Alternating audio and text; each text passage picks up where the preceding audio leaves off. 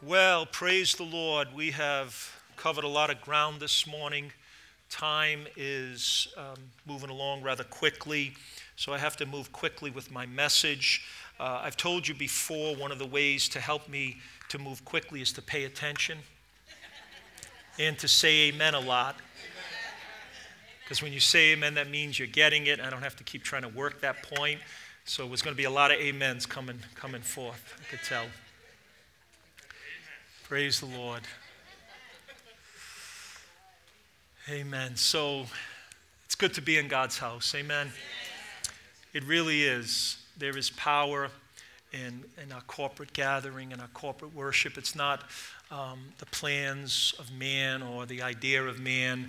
Uh, it's the actual plan and purpose of God for his people to come together and to encourage one another. And I believe that one way we are encouraged is when we're in the atmosphere of other people praising and worshiping, and especially when we know what people are going through. And you see them worshiping, you see them praying, and you say, wow, if they can keep on keeping on, maybe I can. And so we do encourage one another, and um, you know, we do pray and worship and read and, and um, engage with God throughout the week. Uh, we should, but there's nothing that replaces a corporate gathering. Amen. Something powerful happens. The Holy Spirit is manifested in, in the praise and worship of, of God's people. Um, and even in church, you know, I know sometimes we, we, we kind of rush things. But you know what I've learned? Um, that something good, when you're cooking, takes time. Now, I'm of Italian background, and, and my mom used to make a tomato, well, you call it sauce, we call it gravy. It's still red, but we call it gravy, so I don't want to confuse you. So I'll say tomato sauce. And she'd make meatballs, and, and, and she would cook, make for Sunday, every Sunday we'd have Sunday dinner, but she would cook it all day Saturday. Let it simmer, let it cook maybe three, four hours, and then the next day put it on, heat it up, and then we'd have, you know, the macaroni and the meatballs and all that good stuff. I'm making you hungry now. but now, listen, um, you could go to the store and buy ragu and microwave it in like 10 minutes, 15 minutes, and have a sauce, but you just can't compare. Matter of fact, in our house, we never had canned sauce or jarred sauce, ragu. That was anathema, you know, that was that was a mortal sin, you know, to have. Um, because for an Italian, you'd cook, and, and, and again, it took time, and, but it was delicious. And, and, and I use that illustration or uh, related to the things of God. You know, we still have that mentality. We want God on our time, quick, do what I want, and we think He, he works on our clock. God doesn't.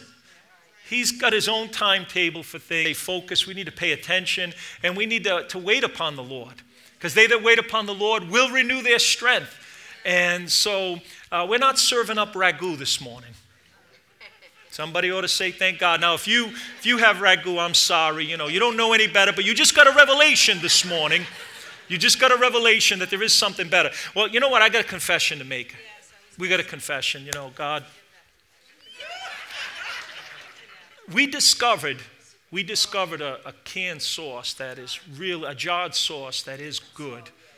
So uh, why did you make it? See, my wife's there and I'm feeling convicted, and it messes up my whole illustration this morning. But anyway, you want to know a good, a good jarred sauce? The only one that we will allow in our house is Rao's. Rao, R A O, apostrophe S. It is probably, take it from an Italian someone who knows. It is a good sauce. But anyway, um, that's probably cooked many hours in the, in the factory. Okay, turn with me in your Bibles to Luke chapter 11. Let's see if I can dig out of this one. Luke chapter 11. I want to just quickly share something um, that I believe the Lord has placed upon not only my heart, but what we sense in our church. Pastor Mike did such a great job last Sunday sharing on the Holy Spirit. Amen. And, you know, something that we desire here at Victory and in our lives is that the presence of God would be, would be made real in our lives, would be manifested. We would experience God. You know, we had a couple visiting a few weeks ago, and a young couple, they, they have a desire to travel around the United States. They want to visit every state in the U.S., 50 states. And what they're doing is they want to go to a church in every state that they visit. So they came to us a few weeks ago, and um, they were here. Uh, it was their 30th church. They had visited 30 states, and they chose in Little Rhode Island to come to Victory Church. So we were blessed that they did. And you know what they said to us? They said that of the 30 churches they have been to, only, I think it was a handful, five or six churches, had they really sensed the presence of God. So I'm grateful for that. But, but, you know, it just goes to show you that we have to appreciate the presence of God. We have to cherish it. We have to make uh, God's presence welcome because that's, that's what really changes people's lives. And last Sunday around the altar, I mean, God was touching people as they responded to the message. We heard uh, several testimonies um, that people actually told us of how God really, God really ministered to them and, and touched them in a, in a tangible way. We need the presence of God. You see, look what the scriptures say. I want to look at this verse of scripture, if you will, with me in uh, Luke chapter 11. Um, verse 11, Jesus had just been teaching on prayer. He had taught his disciples uh, um, how to pray. They had asked him, Lord, teach us to pray. And Jesus gave them what we call the Our Father, what could be called the Lord's Prayer. And it is not a prayer to be prayed um, just mindless repetition, but it's actually a model prayer. Our Father who art in heaven, I won't go through it all. And then he taught, taught them on persistency, of just being uh, persistent in prayer, that you have to keep asking sometimes. You have to keep knocking. You have to keep, you have to keep seeking. And he gave an illustration or a parable. And then he gave a parable which in my Bible says the parable of the good father the parable of the good father. And he says, if a man, if a son asks for bread from any father among you, will he give him a stone? Or if he asks for a fish, will he give him a serpent instead of a fish? Or if he asks for an egg, will he offer him a scorpion? If you then, if you then, being evil, know how to give good gifts to your children, how much more, how much more shall your heavenly Father give the Holy Spirit to those who ask him. How much more? Jesus said, if you being evil, and what he meant by that was that he was talking about our intrinsic sinful nature, that, that you and I are all sinful by nature, and, and even at our best, we can't compare to the goodness of the good, good Father we are evil in comparison to him. He says, even in your condition, even in your uh, state of sinfulness, you know how to give good gifts to your children. How much more? How much more shall your heavenly Father give the Holy Spirit to them that ask? You see, this scripture came to mind in relationship to the Holy Spirit in relationship to Father's Day. Because we come all as children of God, and we have a loving Heavenly Father who desires to give us the greatest gift that we could all receive, and that is the gift of the Holy Spirit. And you see, you know, what I've learned in life, the reason why God allows some of the trials. Is anybody going through a trial this morning? Sometimes we go through heartache and difficulty.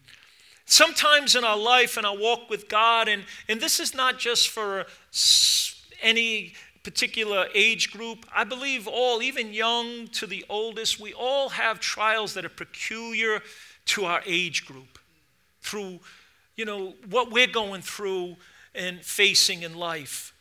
But I believe that God He allows some of our trials and some of the overwhelming circumstances. You know, sometimes in life, you know, a couple of little problems could we could weather the storm. And they could even be small. But uh, you know, I like to say it this way, a couple of pebbles won't overwhelm you, but an avalanche of pebbles will bury, bury you. And sometimes in life, it might not be a big trial, it might be just a bunch of problems, little problems that just kind of pick up momentum and they overwhelm us. But whatever it is, one of the reasons, one of the reasons, now there are many theologians and philosophers have wrestled with this issue from eternity past. But one of the reasons that I believe that God allows the overwhelming circumstances, the trials, the difficulties, the suffering in our life is so that we would come to the end of ourselves. So that we would come to the end of our strength the end of our wisdom. You know, see, human nature, we could be very proud. Not, when I say proud, sometimes we think of a certain posture, somebody walking around like with their chest out and thinking that they're all in and they know it all. Sometimes pride could be, could be you know, kind of subtle in our lives. But I think we're all prone to pride. And what I mean by that is we think that we have the answers. We think we can figure certain things out. We think that we're invincible sometimes especially when things are going well. Even the psalmist David says, You know, in my prosperity, I said I'll never be moved. But then the next verse, he said, Lord, you shook my foundation and I was undone. He went from one moment saying, I'll never be moved. I've got it all together. I've got all my ducks lined up, whatever that means. I've got it all together. But then the next breath, he says, Lord, you, you, you, you show me some trials, and then I realized, uh oh, I don't have it all together. And you see, in our human nature, in our pride, we think we we can figure it out. We think we can take care of business. But, but I believe that one of the reasons that we come to the end of ourselves in our wisdom is not enough. Our strength is depleted, our abilities are insufficient. Why? Because at that point, at the end of ourselves, when we're empty, when we're at the end of our rope, then God's power is supernaturally released. Come on, somebody say amen. If you wanted me to get moving this morning, say amen. Come on. The, you see, we come to that place where God's power is released because breakthrough does not come unless there is brokenness. You see, brokenness proceeds breakthrough. And God allows us to come to our at the end of ourselves. God allows that sometimes all hell to break loose so that when the enemy comes in like a flood, the Spirit of the Lord can raise up a standard against him. You see, the scripture that came to mind was in was relationship to the Holy Spirit is, is thinking on Father's Day that we have a heavenly Father who will give the Holy Spirit simply to those who ask him. You see, in this passage of Scripture, uh, Jesus told a parable. He says, If a son asks for bread, will he give him a stone? A fish? Will he give him a serpent? An egg? Will he give him a scorpion? Now, now in, in Bible times, in first century Israel, uh, those would be the essential food items of the people bread, fish, and eggs. For Italians, it will be macaroni. In some African countries, it's rice in a lot of African countries. I was in one African country, and, and the pastor told me, said, if people, uh, people could eat all kinds of food all day long, but if they didn't eat rice, and you ask them, did they eat, they'll say no. they didn't have rice, it, don't, it didn't matter what they ate, they'll say no. Need rice, amen. Rice in all kinds of shapes and sizes and flavors. But the essential food items in the first century bread, fish, eggs, and, and each item, see, for just a little bit quickly, a little bit of background here, each item could resemble something else and bring confusion or deception. A bread was that flat pita bread that could actually look like a flat stone. The fish, a small fish, could look like a serpent if it was uh, shaped a certain way. An egg, a scorpion, could roll up and resemble an egg. And what was Jesus saying? The lesson of the parable is even an earthly father, being evil, would never deceive his child would never uh, in any way bring confusion, he would still give good gifts to his children. And we, being evil in comparison to the holiness and the perfection of God, how much more shall your heavenly Father give the Holy Spirit to those who ask? You see, God will not bring confusion. God will not refuse to give the Holy Spirit when we ask Him. He will not deceive us into thinking we're getting something else. He will not give us anything harmful. Our earthly fathers only desire to give good gifts to his children, but how much more shall your heavenly Father give the Holy Spirit? That word Father in the text, the New Testament is written in, in Greek, but there were certain Aramaic words that found their way into uh, the vocabulary of the people. And that word for father in the Aramaic was Abba. Abba. And I love when we were in the, the land of Israel, we would constantly hear that term. It's still used today, Abba, Abba, when they would call father, their father. And you know what that word expresses in, in the original language? A warm, intimate relationship that exists. And when, when Jesus used that, what he was saying to you and I, that we have a warm and intimate relationship between God our Father. That you and I, as His children, have that very special relationship, and that when we ask for the Holy Spirit, we will receive God's presence in our life. Ephesians 3:20 says, "Now unto him who is able to do exceedingly abundantly above all that we could ask or think, according to the power that works within us." You know what that power is? It's the Holy Spirit.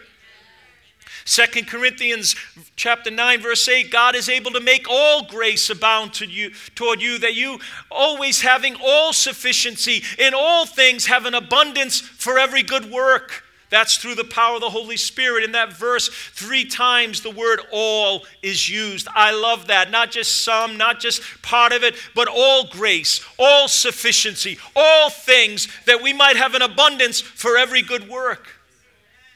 John chapter 7, Jesus stood up on that last day, that great day of the feast. He lifted up his voice and he said, If any man thirsts, let him come unto me and drink, and out of his innermost being shall flow rivers of living water. This he spoke, the scriptures say. This he spoke of the Spirit who had not yet been given because Jesus had not yet been glorified. Today we know Jesus is glorified. We know he is at the right hand of the Father. And we know that he is pouring out the Holy Spirit on his people. Can you say amen?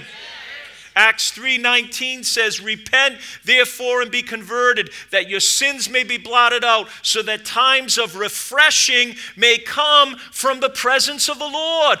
We need a season of refreshing. All that the people of God have gone through in the last couple of years, God will not leave us barren. God will not leave us parched. God will not leave us dry, but He will pour out His Spirit upon hungry hearts. Can you say amen? We need a season of refreshing. You know what refreshing is. You can be traveling somewhere. You could be in a foreign country, maybe. You could even be in the United States somewhere where you haven't had a drink of water, you haven't had a, a refreshment, and, and you're so parched, and there's nothing like a nice cold glass of water.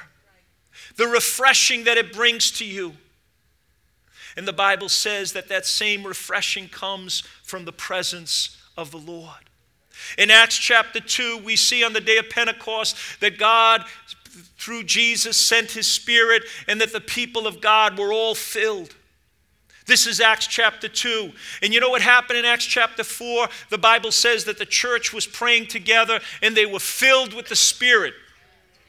Now, what I like to note about that is that these same people that were filled in Acts chapter 2, just maybe a few days or a couple of weeks later, they were refilled. That's what I'm contending for this morning. That's what I want for you this morning. That's what I want for me this morning. I want to be refilled with the Spirit. They had been filled, but they were filled again. Do you know why we need to be filled? Because we leak.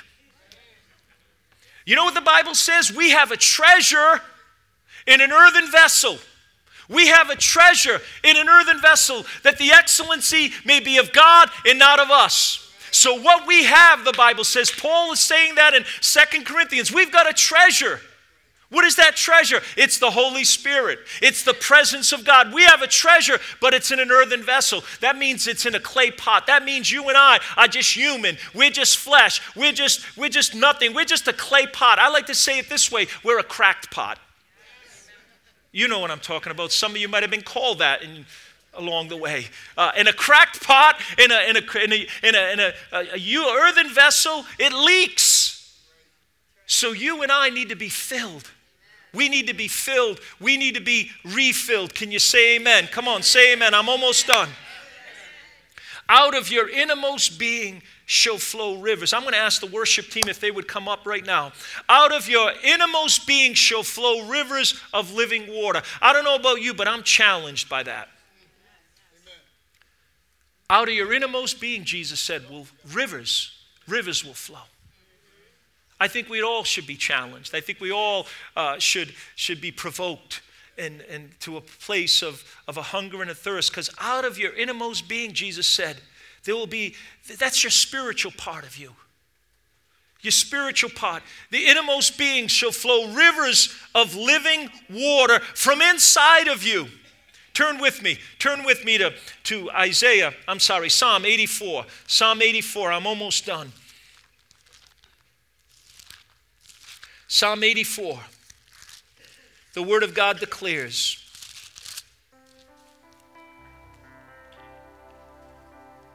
Verse 1 How lovely is your tabernacle, O Lord of hosts! My soul longs. Does your soul long? My soul even faints for the courts of the Lord. My heart and my flesh cry out for the living God. Come on, is there a cry in your heart this morning saying, God, do it again? God, fill me again. God, baptize me again. God, anoint me again. God, flow in my life again. Look what he goes on to say in verse 5 Blessed is the man whose strength is in you, whose heart is set on pilgrimage. What does it mean to be on a pilgrimage? It means you're on a journey. It means you're going somewhere. And you know what? Sometimes the journey, I shouldn't say sometimes, all the time in life, in one season or another, the journey's going to lead you through suffering. Look what it says in verse 6 as they pass through the valley of Baca. You might have a little footnote in your Bible. You know what Baca means? It means weeping. It means weeping. As they pass through, the valley of Baca. I love the fact that they're going to pass through. Turn to the person next to you say, You're just passing through your weeping. You're just passing through your suffering. You're just passing through. Hallelujah. As they pass through the valley of Baca, they make it a spring. Come on, you know what? In the middle of their weeping, in the middle of their suffering, in the middle of passing through that valley, you know what? They make it a spring. Some, God does something in the middle of it. There's a springing up, there's a flow. Look what the Bible says it says, the rain also covers it with pools. Verse 7, it says, they go from strength to strength. Hallelujah. Come on, I'm going to go from strength to strength. Come on, I didn't come this far for God to leave me. I, I, God didn't lift me up to let me down. Come on, God didn't teach me to swim to let me drown. They go from strength to strength, and every one of them appears before God in Zion. Would you stand together with me this morning? I want to declare to you that God is raising you up through the power of the Holy Spirit to live and to dwell in the tangible presence of God to be filled with peace and joy during times of chaos and crisis and confusion. Hallelujah. You see, according to Acts 3:19 I read earlier, God is going to come and visit you. He's going to refresh you. He's going to restore you. He's going to renew you. God's going to turn your valley into a pool of blessing. Come on, I declare it this morning. Come on, if you believe it, say amen. Many are going through a valley, a difficult and overwhelming season, weary from the battle. but God is going to turn your valley into a season of blessing. You are going to go from strength to strength. In Jesus' name. If you believe it, say amen. Before we close, as they begin to sing, I want to pray over you. I want to pray with you quickly. Just going to take five minutes. Would you move out of your seat? Would you come forward? Come on, would you say to God, I'm here for you to fill me. I'm here for you to give me that gift. Come on, if you be in here, how much more? How much more will your heavenly Father give the Holy Spirit to them that ask? I just want you to begin to ask right now. All over this place, just begin to ask. Come on, God wants to give you a, a, a, season of refreshing. God wants to give you a fresh anointing. God wants to touch you. Just ask Him. Say, Give me the Holy Spirit as we begin to sing, and then I'm going to pray in Jesus' name. Amen. As the Spirit was moving over the waters, Spirit, come move over us. Come rest on us.